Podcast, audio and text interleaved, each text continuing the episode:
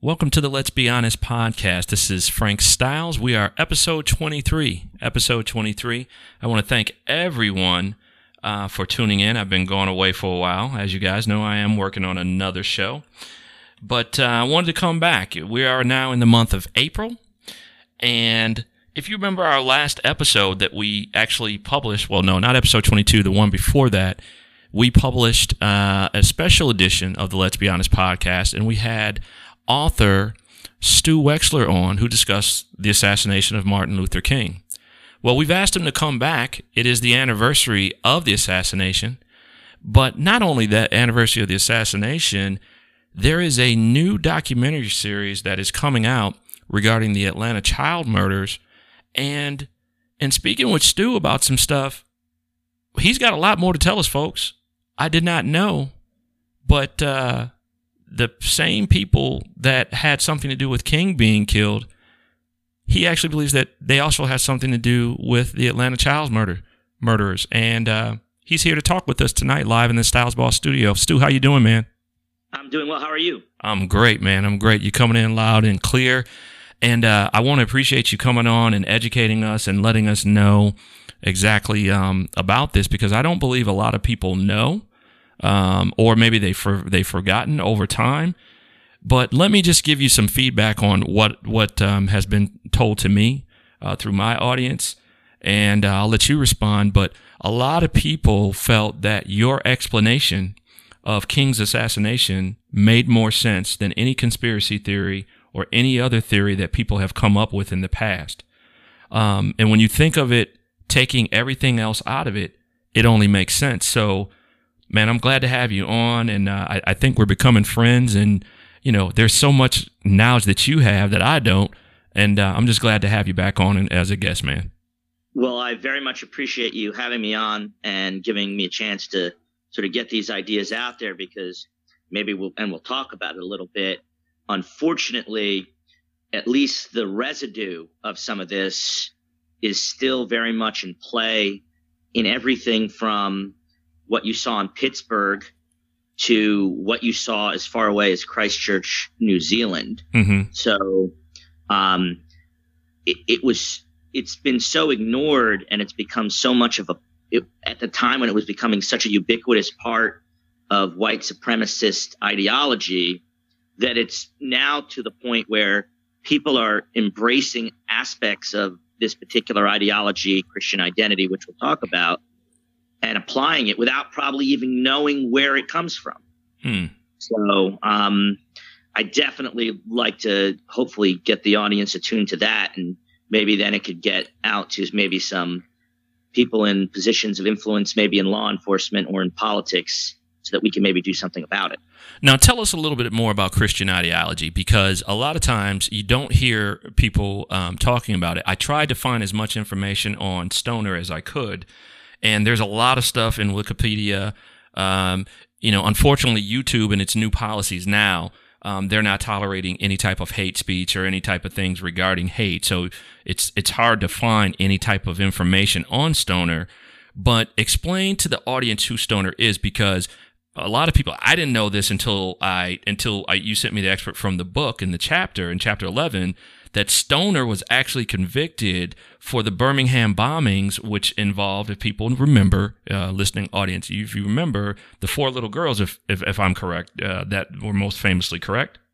Well, so let me clarify a little bit. He was actually convicted of a 1962 bombing uh, related to uh, Fred Shuttlesworth's church. Okay.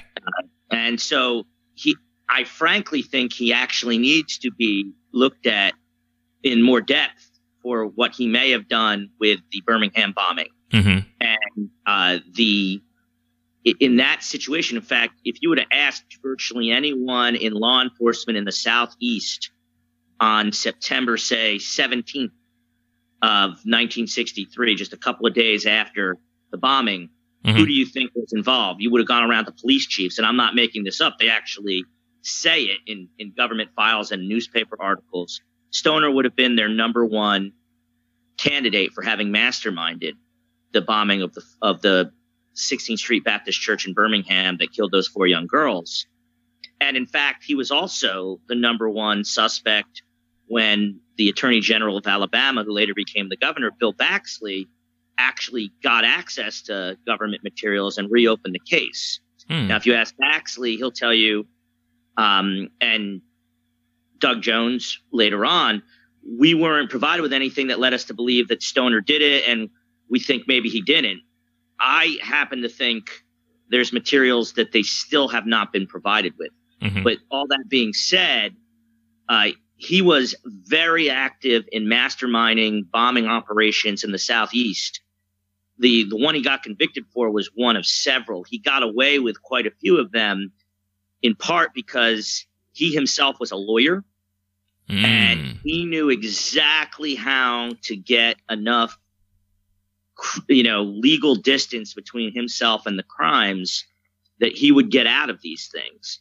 But he was a master bomb maker, planner, and just all around bad dude.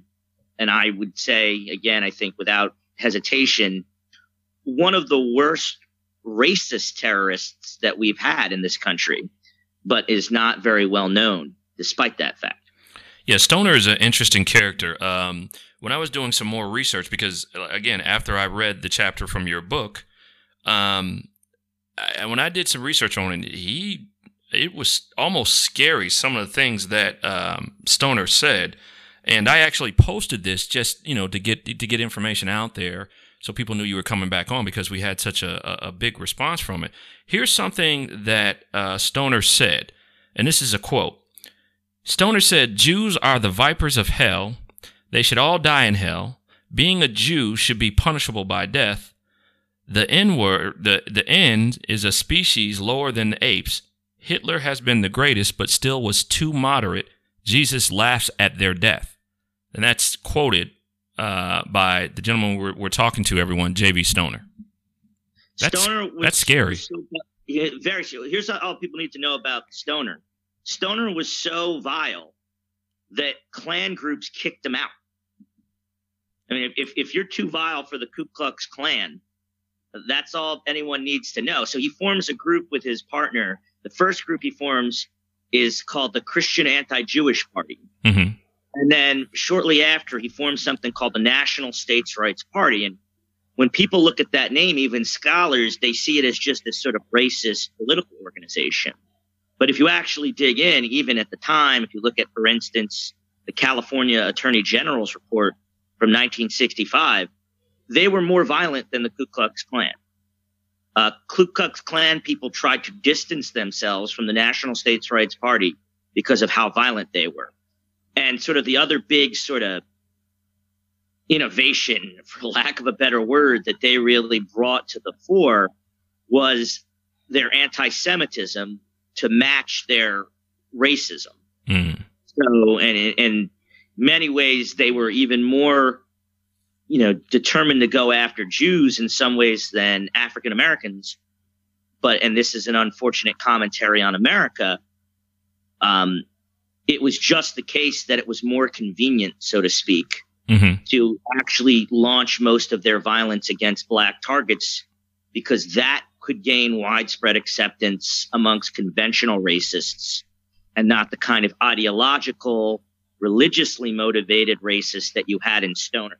Right, and he's from Georgia, um, and looking at his history, so he's right there. He, he's been. It looks like he's been down south, you know, all the years that he was there. So, you know, what more of a better place? You have Georgia, South Carolina, Alabama, Florida.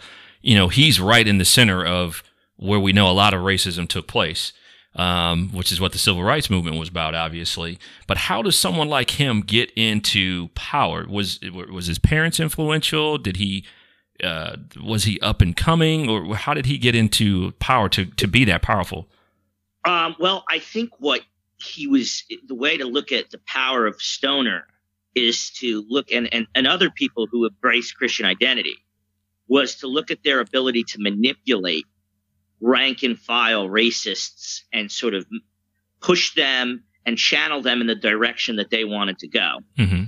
And part of that was sort of natural adaptation. As I said before, Stoner kept on getting kicked out of Klan groups, right? In part because of his anti-Jewish. He was advocating for anti-Jewish violence, and to somebody, and I'm not trying to make too much light of it, but to say a Ku Klux Klan member in 1955, you'd scratch your head a little bit at somebody who's saying, "Why don't we blow up synagogues too?" Mm-hmm. When the people who are leading the civil rights movement are African Americans, right? And when the people who are a so-called threat to your way of life, your so-called way of life, are African Americans. So they're sitting there going, "Why do you want to go after Jews so much?" We should be going after Fred Shuttlesworth. We should be going after Martin Luther King. We should be going after the Little Rock 9 Mhm. What are you? Where? Where are you talking about? And so, what? Not just Stoner, but several other people who were convinced to their core of their soul that the Jews were manipulating people of color, including in the civil rights movement, as part of this cosmic conspiracy against whites. What they eventually adapted to doing was going into conventional or presenting themselves as conventional racist segregationist groups so that they can harness the membership numbers that come with that and then redirecting that in provocative acts of violence that they hoped would eventually awaken the conventional white European against Jewish people as well as people of color. Gotcha. So this agenda. this guy was this guy was definitely bad news. Definitely bad news. Now let's let's let's pick up a little bit where we left off last time. So the assassination has occurred. Um, Stoner, we know, um, based on the history, just to recap for some of those that missed the, the, the last special edition of the episode, Stoner and his group of people were um, uh, wanted King for a long time. They but they could never get him just because of the way that King had an adaptation to switch his schedule. He was late. He missed his flight. So bare misses, but it has happened numerous times where they were prepared to kill him. Finally, in Memphis, uh, for whatever reason, and I know, and I, we don't want to give away too much, you know, with your book, but for whatever reason, I remember you saying that that it wasn't supposed to actually happen that day, but for whatever reason, they took an opportunity and and took advantage of it, and they assassinated him. Now, Dr. King is dead. Um, obviously, you know, Stoner has done things. He used to do things to rile up and get King to come to different places. Um, that was the whole plan. Hey, let's ploy him over here. Let's do this. That'll get him here, and we can take him out. Um, all in the in the name of white supremacy, if you will.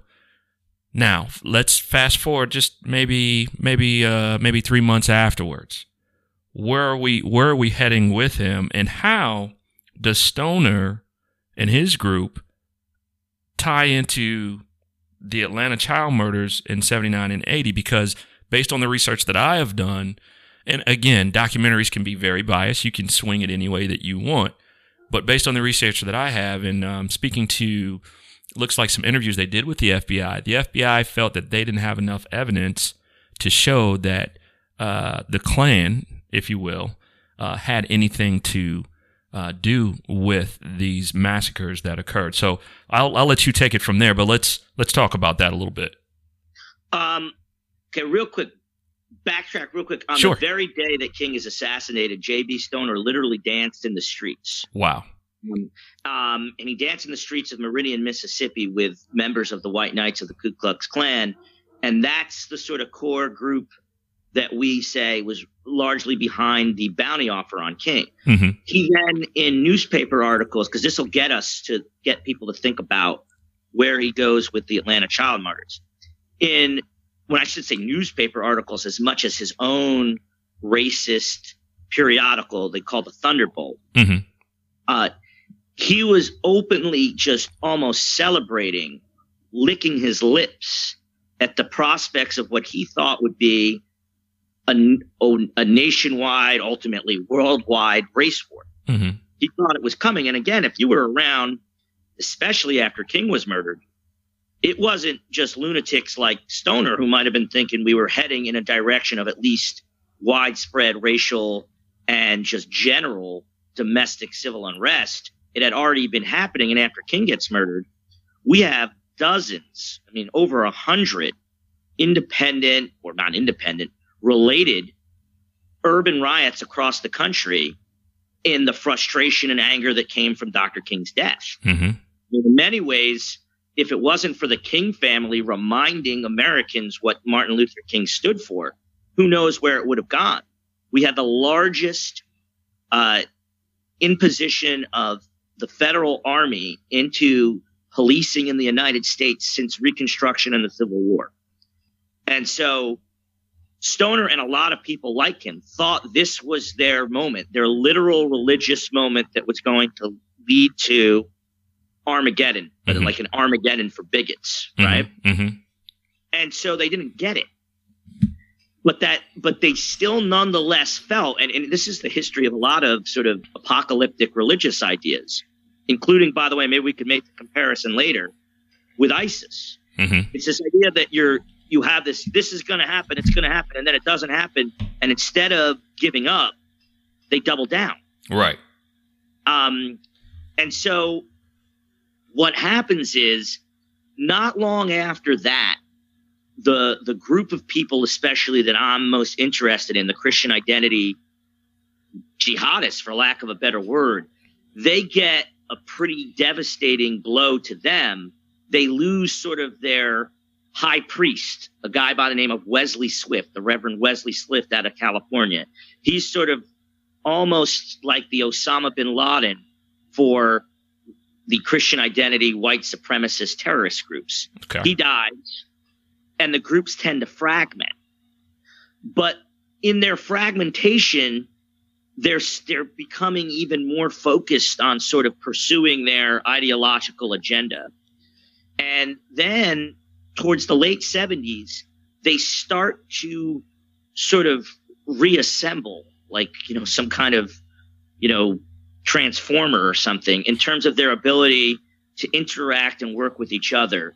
Um, one of the more one of those sort of the galvanizing events is what happened in Greensboro, North Carolina, Mm-hmm. and, and it's for the first time the American Nazi Party and the Klan sort of unite together, and there's a lot of hope amongst white supremacists of this Christian identity ilk that they're back on track, that they're going to get the kind of coalescing of various Christian identity groups that they're going to be able to pull off what they want to pull off. In that environment, you still have J.B. Stoner, who's been on the Christian identity bandwagon almost from the time it started, and his colleague, who's still alive, a gentleman by the name of Ed Fields. They're both diehard Christian identity folks, and they're in Atlanta. And Atlanta, late 1970s, there's a lot of cities that are sort of experiencing economic frustration of stagflation, high unemployment, high prices. And there's an incident in Atlanta where was, I think it was a white doctor is gets is is a victim of a crime and, and it sort of starts to light a little bit of a fire within sort of a racial tension that's sort of been underneath the surface in that city. And then something else starts happening. Young black children and teenagers start being killed. Week after week, you're finding children who disappeared, who were kidnapped, and you're finding their bodies and they're being strangled or shot or killed in various and assorted ways. As you might imagine, as this proceeds, there is a lot of frustration, justifiably, with a lack of actual arrests, Mm-hmm. leads. The families of the victims form almost like an interest group. And so, in the conventional story, a gentleman by the name of Wayne Williams, he's caught after he drops what they believe might be a body uh, into the Chattahoochee River. I think that's how you pronounce the name of the river Correct. and and then he is then taken into custody and he's charged with a handful of these murders he's he's like a radio technician disc jockey type um, african american gentleman and he is eventually convicted And in the lore, they say that ended the story and the killings ended. But if you dig deeper, what you start to find, and this is not just coming from, you know, cranks, this is coming from people in the Atlanta PD and FBI profilers. Mm-hmm. They all will be open in saying there were far more killings than we even charged Wayne Williams with. We're not even convinced Wayne Williams did all of the killings that he was actually uh, were actually attributed to him. And they continued after he was arrested. And so there was a group of two reporters from Spin Magazine who, a few years after Wayne Williams are, is, is convicted, they get what a, basically is a whistleblower provides them with material from the investigation into the Klan and other groups, but primarily the Klan. And what these spin reporters reveal, and I, if I have time, I could even read it to you, is there are actual tape recordings of a group of a family of Klan members known as the Sanders family, Mm-hmm.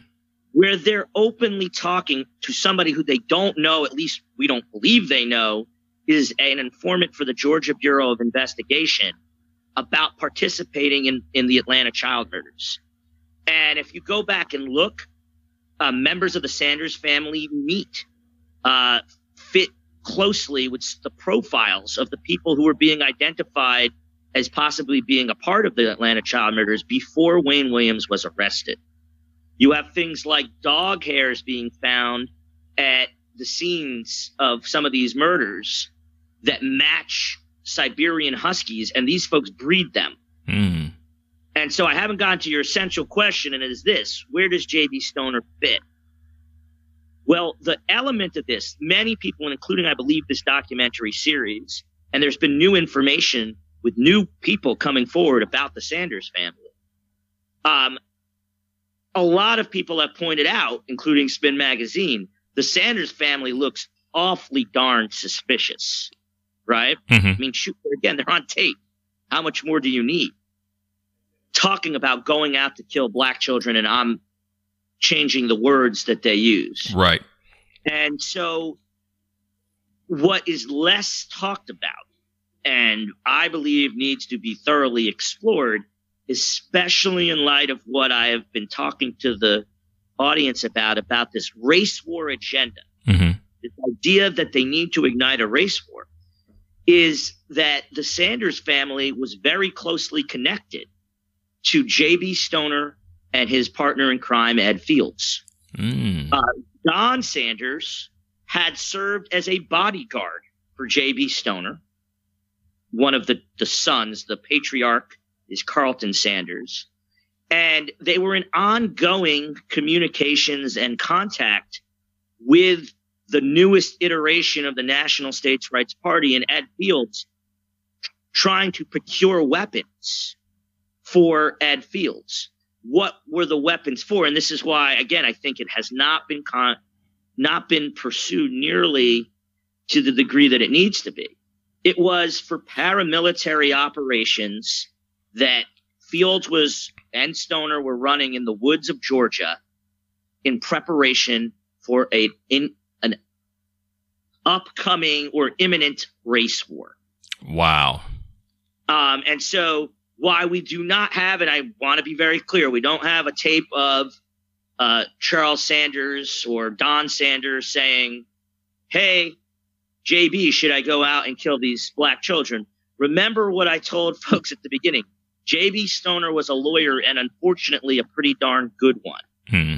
He also was well aware that he had been bugged and surveilled, and so was Ed Fields. The idea that they would go on record with something like that, you know, is defies common sense. But what we do know is that Atlanta, during the time of the Atlanta child murders, the kinds of stuff that these white supremacist Christian identity people love to see happening was starting to happen. Uh, more militant black groups were coming to town and they were talking about getting weapons. They were talking about going toe to toe with Stoner. and Stoner was doing his usual gig of trying to rile up the white community in town. And it just fits so neatly with the Christian identity agenda that I think it needs to be explored. And by the way, Don, the the it's not in the tapes, but in the informant reports. The Sanders family was openly saying they were doing this as a provocative act to try and incite race war. That is that is scary stuff, and that was in the seventies and eighties. Um, the one thing it's funny uh, to just go back to something that you're saying um, about Greensboro, North Carolina. That's actually where I am, and they actually talk about that anniversary of of uh, of that big thing uh, with the Klan and the, the police shootout. I, I, believe is what you're referring to. Absolutely. Yeah, they uh, uh, there's video footage that they show, and it just amazes me. Um, that was a huge thing. It was really really big and uh, some people got killed behind that. And um, they always talk about the anniversary of it and uh, here in Greensboro. But um, you know, when you look at this Christian ideology that that you keep referring to, now that I think about it, when you see these crazy militia groups on TV, when they're talking about they're out in the woods preparing and they have these guns, and then they have the uh, the Nazi symbolism or the, the Nazi uniforms. Um, it only makes sense for what you're saying. And and this is the reason one of the reasons why I, I wanted to do a podcast like this because I believe that there's so much data and so much information that's out there that people really don't understand how these things work. And it's not, you know, people in a different generation now would say, well, how is that even possible for one man or two men to be that powerful and to be able to accomplish the things that these two men have accomplished? And the best way that I would explain it is you have to understand that the time that you're dealing with, you're not in an age of social media. You're not in an age of the internet. So people know people. We know these things still go on in politics today. We know that there are still, hey, you know, you take care of me, I'll take care of you. We know that still happens. That's it's been that way for years, right? But when you're talking about corrupt police, people in high prestige, prestigious, an attorney, Stoner sounds like a guy that had a little money, you know, um, it's very very easy. And if if he's a racist in the police the police department, pretty for the most part are probably racist because that's how they were raised. It's very very easy to control the things that you can you know to control some of the things that you're referring to. Um, it's it's not that hard, and I think people people have to remember it's a different time, and so um, it's it's it, it only makes sense to me. Well, the the one thing I, I like, I really try and, and get across to folks because I think what happens, and it's very much to the detriment of our own safety, mm-hmm. Is we we should be looking at the the people I'm talking about as in a very similar model to when we look at Salafi jihadism and Al Qaeda and ISIS. Mm-hmm. And nobody runs around saying, I just can't believe that uh, Osama bin Laden or nowadays Ayman al Zawahiri or, you know, the head of ISIS or whoever it is.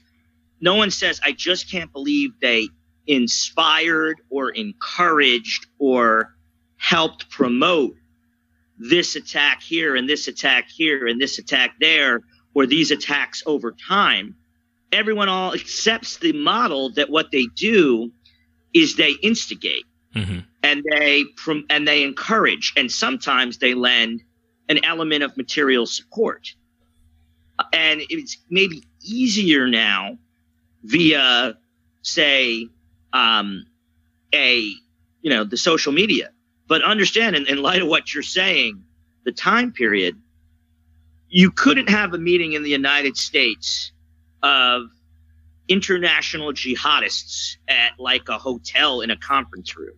Right. At the time of the Atlanta child murders, Stoner organized just that kind of a meeting for white supremacists. So in the United States, they could get together, meet up with each other with and not worry about like the whole town coming and burning them to the ground the way we probably would if there was like an international meeting of jihadists, you know, in in in Philly or something like that, right? Right. So so it was a different kind of model. And it's the same, but it's the same idea. The ideas are what's important. And so while I think there may be something more direct with Stoner in the Atlanta child murders, what I have very little doubt is that people like the Sanders family were influenced by these kinds of ideas about race war. Because if you go back to like 1925, when the Klan was huge in America, and when it started to direct its attention beyond African Americans to the recent wave of immigrants, Catholics, and Jews, right? They weren't talking about race war back then. This is, a, again, I hate to use this word, this is an innovation of Christian identity. And I can tell you by the 1980s, scholars were very well aware and the FBI was of just how influential that ideology had become. The leading expert on domestic terrorism, probably then and arguably now, guy named Bruce Hoffman, he would write reports for the RAND Corporation about terrorism. Well, if you looked at one of his first reports in the late 1980s, it's about 80 or so pages exactly one page deals with Middle Eastern terrorism. And I'm not even sure if it even mentions or barely mentions religion as a motivating factor. The vast majority, the plurality of pages in that book, all six, 16 of them, were devoted to domestic right wing terrorism. And when Bruce Hoffman put out a chart of all the major domestic right wing terrorist groups in the country, at the top, the umbrella was Christian identity. He said that every single group was under the influence of Christian identity ideology. All these groups were being influenced by race war ideology. And so just a few years later, you get this militia movement. What had happened was there was a crackdown on these folks. Mm-hmm. And, a, and a surveillance crackdown. And one I think we probably need to re-implement if we're not doing it already. We certainly need to not stop it. And that forced a lot of these people into smaller and smaller groups. Not so far off, by the way, of what happened to Al Qaeda. Right? Mm-hmm. Forces them into smaller and eventually to lone wolf type stuff. But look at who are taking the lead on some of these militia groups. Many of them are die in the wool Christian identity folks.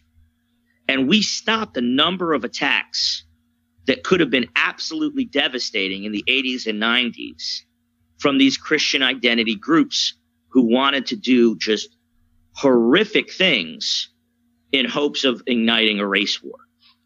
That's crazy because, uh, as we said earlier, you know, you're seeing more and more of this, right?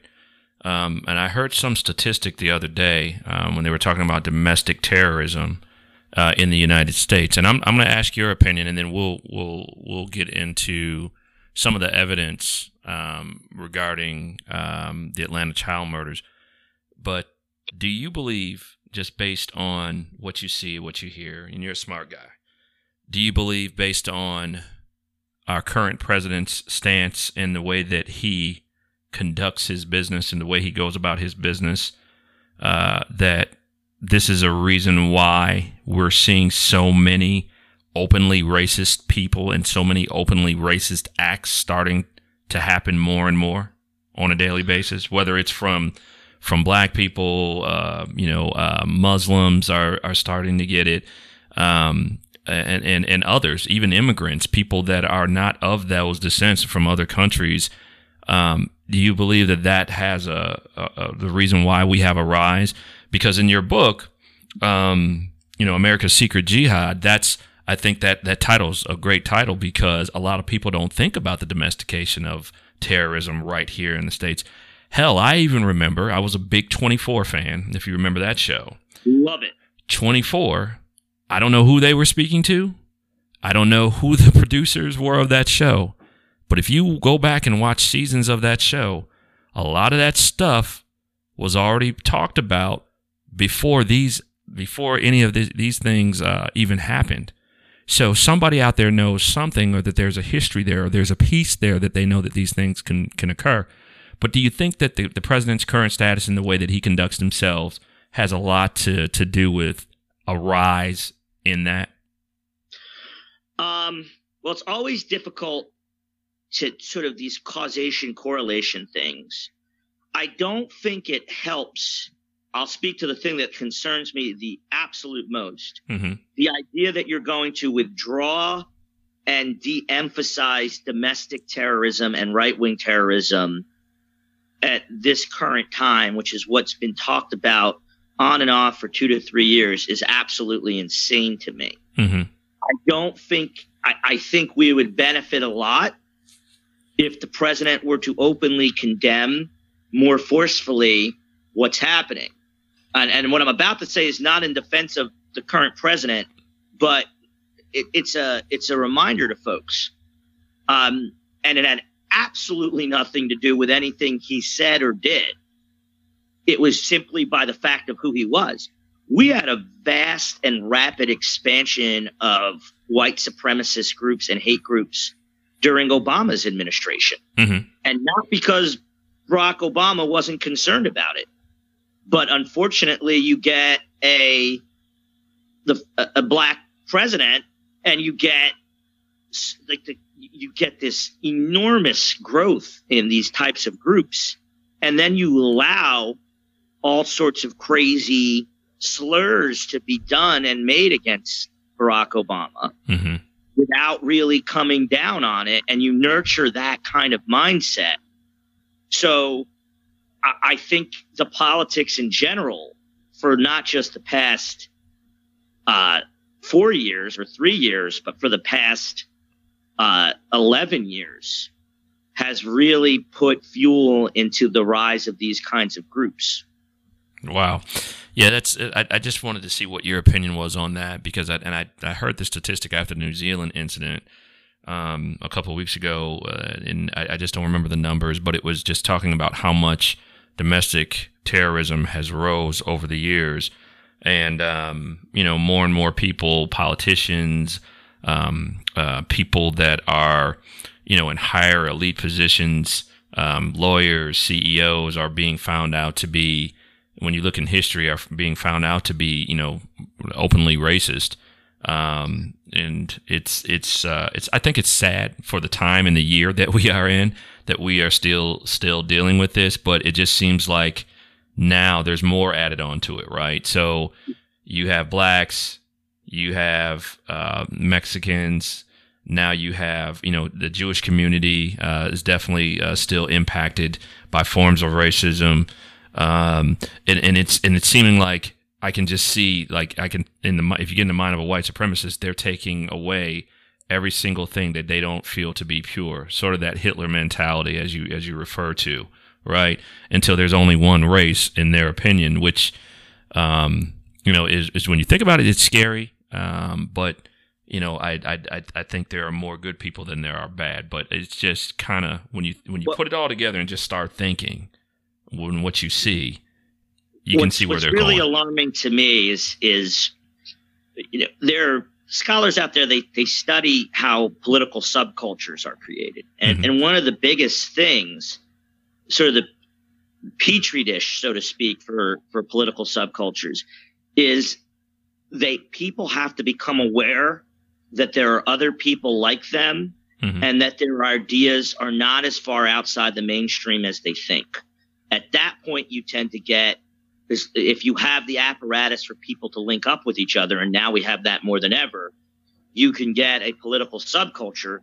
And you know, some political subcultures aren't so bad, but obviously a white supremacist political subculture, a white nationalist political subculture is really dangerous. And it's even more dangerous. if I could take a step back Mhm. because of the nature of this race war ideology. And if- you just go through the, some of these recent attacks, uh, Dylann Roof said he wanted to incite and provoke a race war. And in the same way that these guys from, from the 1960s, you, you do something so provocative that you try and, you know, incite the people you attack so that they attack back and then you create this sort of cycle of retaliation. That's been on the agenda. I can point you to things that people directly said. That's been on the agenda since at least the 1960s. Um, you get uh, the gentleman who shot up uh, Robert Bowers, who shot up the the, the, the Tree of Life synagogue. Mm-hmm. So you actually will find uh, Christian identity references on his Twitter feed. Hmm. Um, and then you go to Christchurch. Now, the gentleman who shot that place up, we have no direct evidence he was Christian identity. This is nor do we have evidence that uh, Dylann Roof was. But as again, that ideology was allowed to just basically fester for decades to the point where it, in, it, it, it's in the ether. It's they breathe it in the air without realizing. Wow. And what he says is he openly describes. I mean, I could have. It could have been straight out of the J.B. Stoner handbook. He openly describes efforts to incite people against each other, to put out false propaganda about one race versus another, to put out false flag operations to blame one race for attacks over the other in hopes of creating, again, a race war. And we really need to dive into the race war idea, the, the race war Christian and the origins of it in Christian identity, the race war ideology, because it's, you know, all terrorist types of ideas are, are dangerous. But the idea that you need to be provocative and maximize killing and maximize the horror of your killings for the sake of creating a race war that's in a little bit of a different class. Not that it's particularly good than, you know, if I kill somebody, they'll move out of my neighborhood. Right. Wow. So uh, going to Atlanta. So we're we're now in the late 70s, 79 to 81 um, that these things were happening and these killings were happening. One of the things that I saw in research was they also, because some people might say to you, well, Stu, I hear what you're saying, but there was also evidence found for Mr. Williamson as well, because one of the big things that they talked about was the carpet.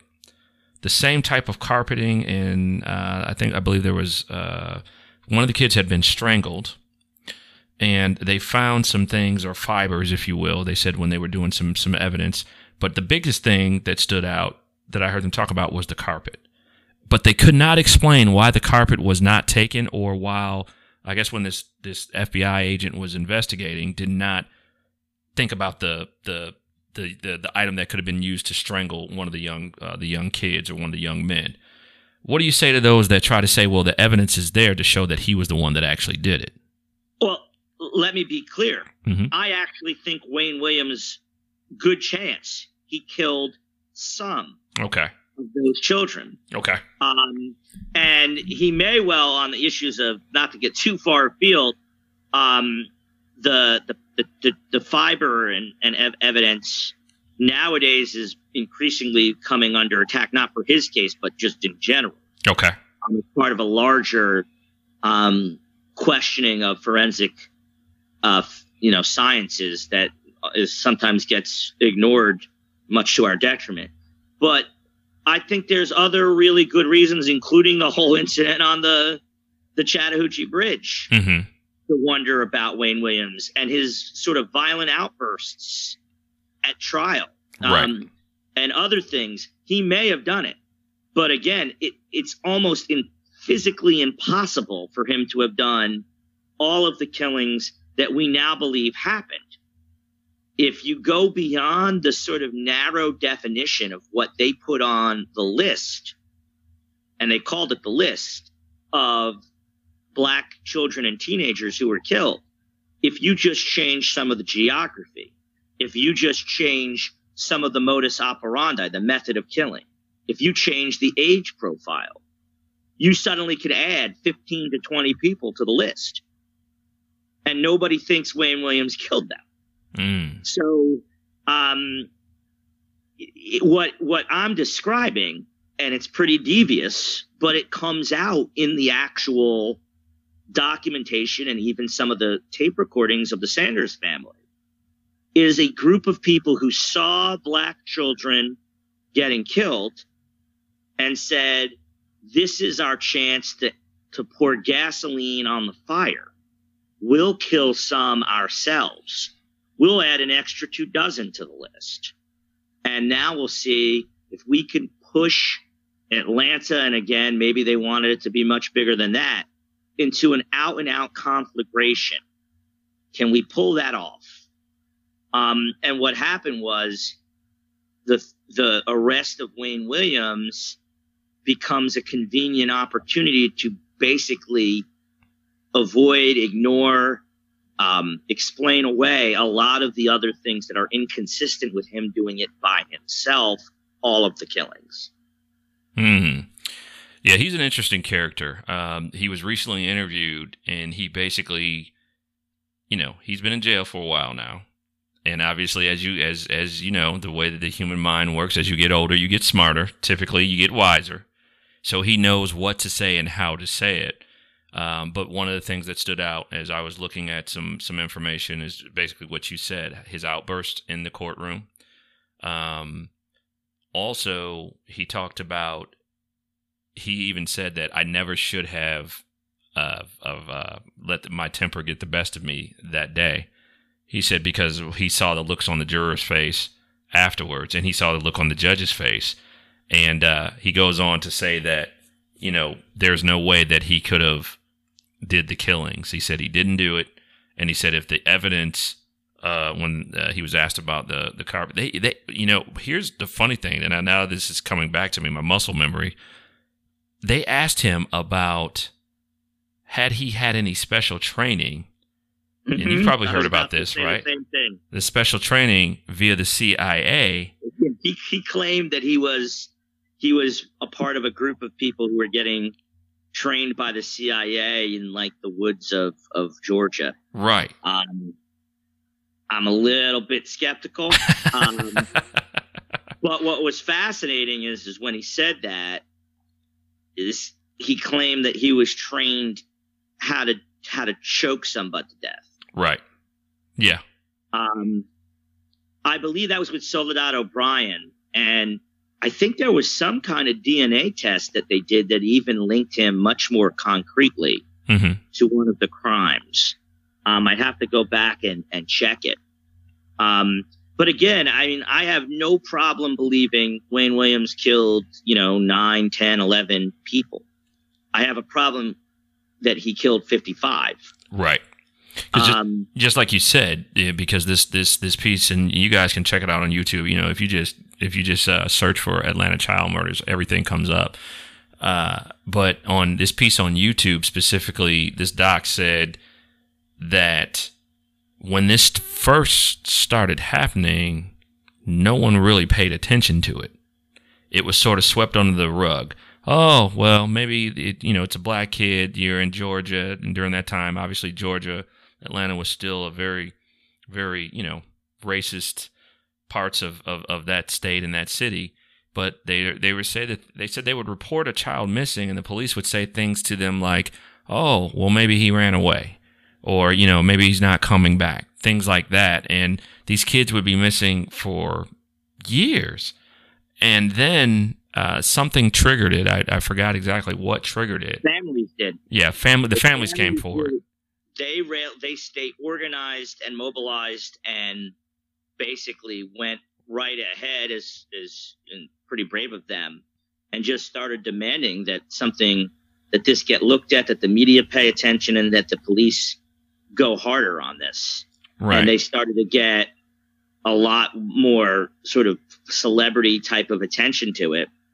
And at that point like muhammad ali at one point. Sammy davis jr sammy davis jr and so to that really put pressure on the Atlanta PD and the FBI. Good pressure in a way because get off your rear ends and stop these kids from being killed, but maybe some not so good pressure in the sense that the law enforcement felt the need to close out these cases maybe a lot sooner than we think. Mm-hmm. I'd add a third thing. There is I don't know, it's a third theory because as far as I'm concerned, if you told me that there were three different waves of killings right. that were independent of each other, I'd have no problem believing that. There were there were allegations that this may connect to a pedophile ring. Okay. That was happening in Georgia, and that that pedophile ring might go up the chain in terms of local politics. Hmm. I'm not nearly as convinced by this. There is some, there is some sort of, I mean, well, I should say I'm not nearly as convinced. I don't think it explains quite a few of the murders, but it may explain a few. Um, and so again, there may have been political reasons why people didn't dig as deeply into these cases as maybe they they should have also. But the families short circuited that and did a brave thing and really got the attention to it. Yeah. Yeah, that is that is the yeah I, I do recall that because uh, Ali, Sammy Davis Jr., Frank Sinatra as well uh, Yep. came, and it just showed them you know that they were taking pictures with some of the kids in the community and, and, and things like that. Now in the in the chapter of your book America's Secret Jihad, which guys if you haven't checked out uh, Stu's books, Mr. Wexler's books, make sure you do go check out America's Secret Jihad. Uh, also, his um, his co his authoring and co-authoring. Um, I forgot the other gentleman's name that co-authored with you. Oh, Larry Hancock and the book, the most recent one would be Killing King. Killing King is uh, you want to check that out as well.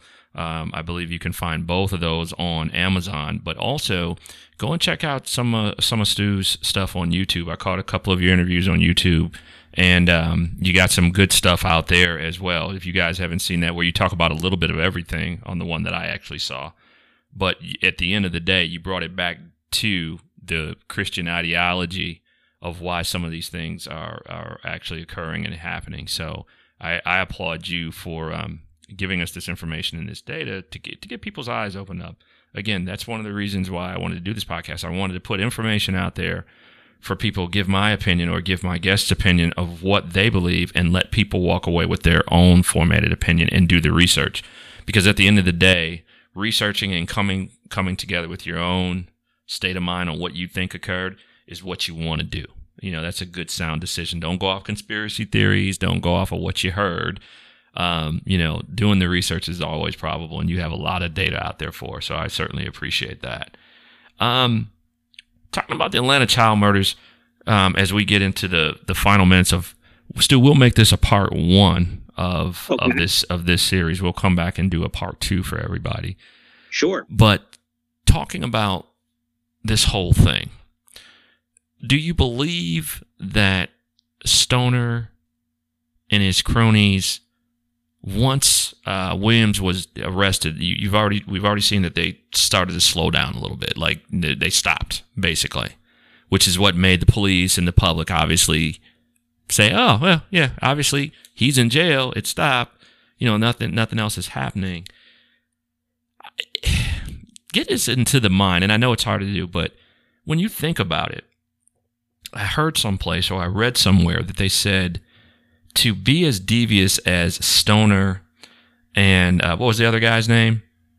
Um, well, Ed Fields in this particular Fields. instance. To be as devious as Fields and, and Stoner, you have to be you have to be smart. You have to be able to play both sides. And in the end, you're on neither side. You're on your you're you're fitting your you're making your agenda, right?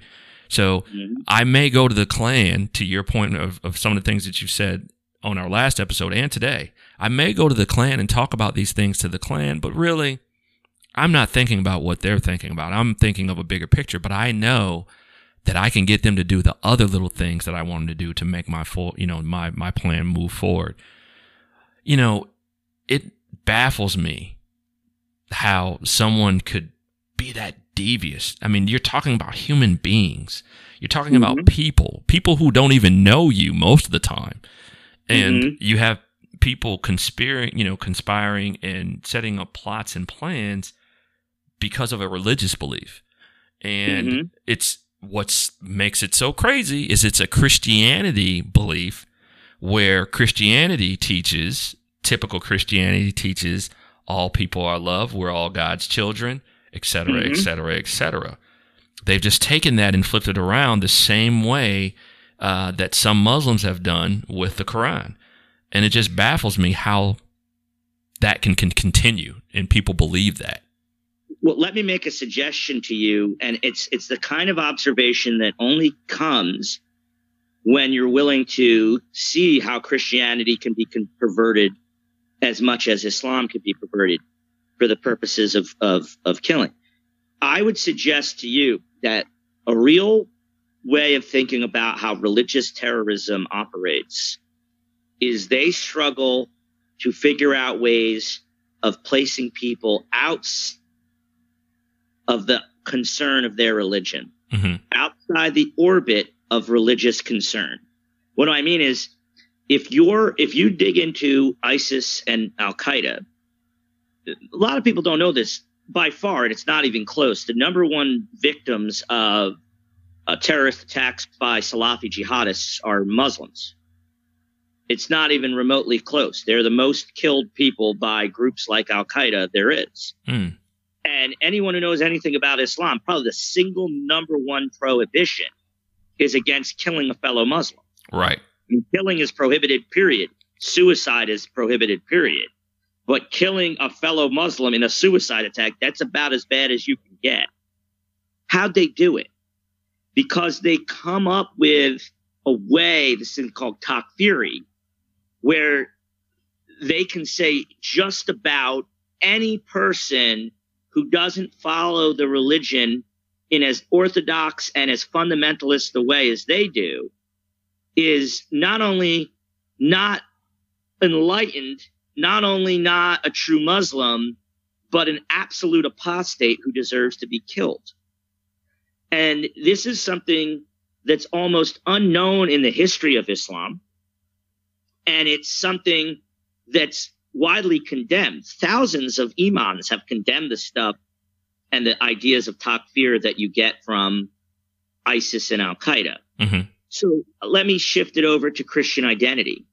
How do they do what they, the stuff they do? Now, without question, both Islam and Christianity have been associated with violence and religious conflicts and persecutions before. But to go after civilians to the extent that this does requires a lot of heavy lifting.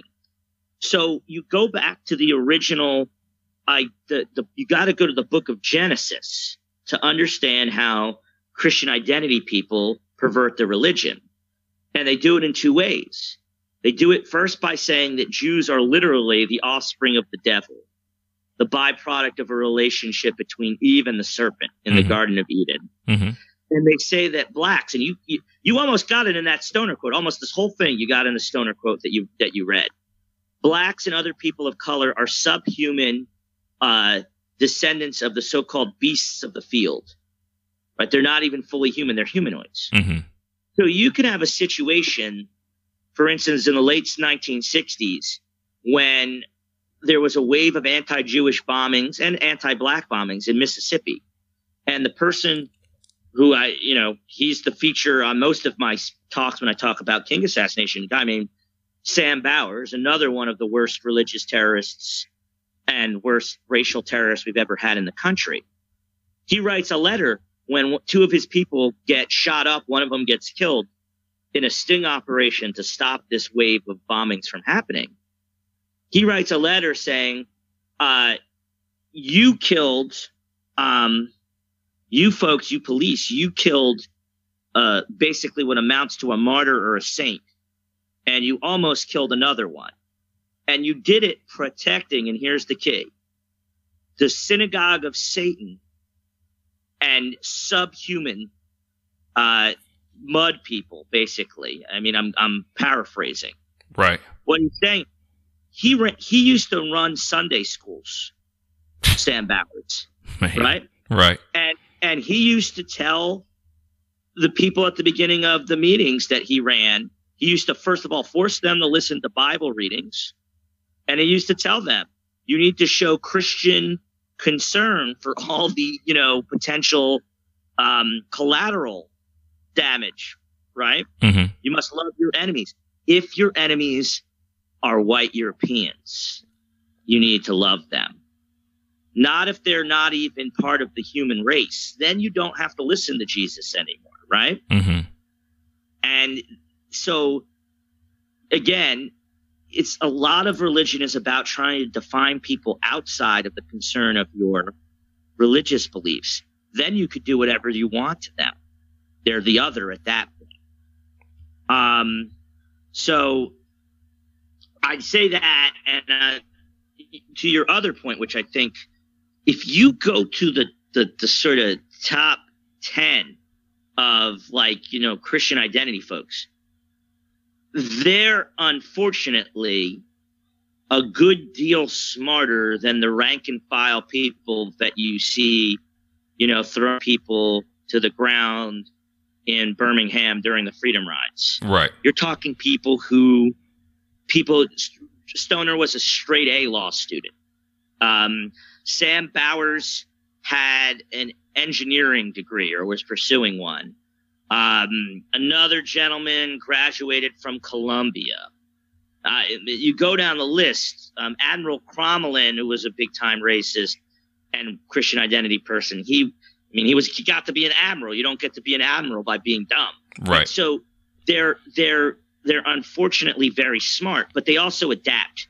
And you see the same thing with ISIS, although it's a little bit of it in different direction. And so, in the case of ISIS, a lot of the senior leadership people are not nearly as religiously radical as you might think. Mm. A lot of them are former Baathists who had political power under Saddam Hussein lost that power after the United States debath- did de-Baathification and took over Iraq, excuse me. And so they're using ISIS because ISIS was controlling oil fields, was stealing priceless artifacts, was engaged in uh, white slavery or whatever you want to call it. Right. And so they were doing this to get power back and to get money back. And they put on the airs of religious radicals so that they can manipulate the people in ISIS who were religious radicals to do their bidding. And all that happens with the people I write about is it's a slightly little bit reverse. They see a secular group, the regular Ku Klux Klan, or the National States Rights Party in theory, the rank and file people, and they see thousands of would be pawns in their game to try and start a race war. And because they could not overtly convince them and tried, they tried and failed mm-hmm. to overtly convince these people that you really need to make this about the Jews too. They then decided, you know what? If you can't beat them, join them. Let's just do exactly what you said. Let's manipulate them. Let's maneuver them and we'll get what we want anyway through the back door. That is crazy, man. That is that is some crazy stuff. Well, guys, we've been speaking with uh, Stuart Wexler. He is the author of America's Secret Jihad. Make sure you guys go to Amazon and check that out. We're going to do a part two on this series, and Stu, what we'll come back and and uh, talk about and discuss is uh, Williams's trial, some of the things that happened there. But I also want to touch on and on on the second part uh, the bombing of the daycare that started this whole thing in Atlanta. Um, we definitely can talk about that. Yeah, we'll we'll come back and touch on that. And um, but Stuart, you know, it's always a pleasure having you come by and dropping just loads of information on us, man, and letting us know what's going on. And um, for you listeners, make sure you go check out his books. Uh, do his research, you know, check out some of his interviews on YouTube. Obviously, listen to these episodes if you um, when I upload this episode, make sure you guys go back and listen to the uh, Martin Luther King uh, episode, the special edition of that. But uh, Stu, it's always a pleasure, man. Any any final words for our listening audience? Um, no, except that if they go back to the King stuff and read my King stuff, they'll see J.B. Stoner coincidentally became the attorney for James Earl Ray, the accused assassin. just to, just so we you want more of him, you could you could find him. But thank you so much for having me on. Man, it's always a pleasure having you on. And uh, guys, this has been the Let's Be Honest podcast, episode 23. We're going to be talking with you soon. This is part one of our uh, episode regarding the Atlanta child murders with Stuart Wexler. We'll talk to you guys very, very soon.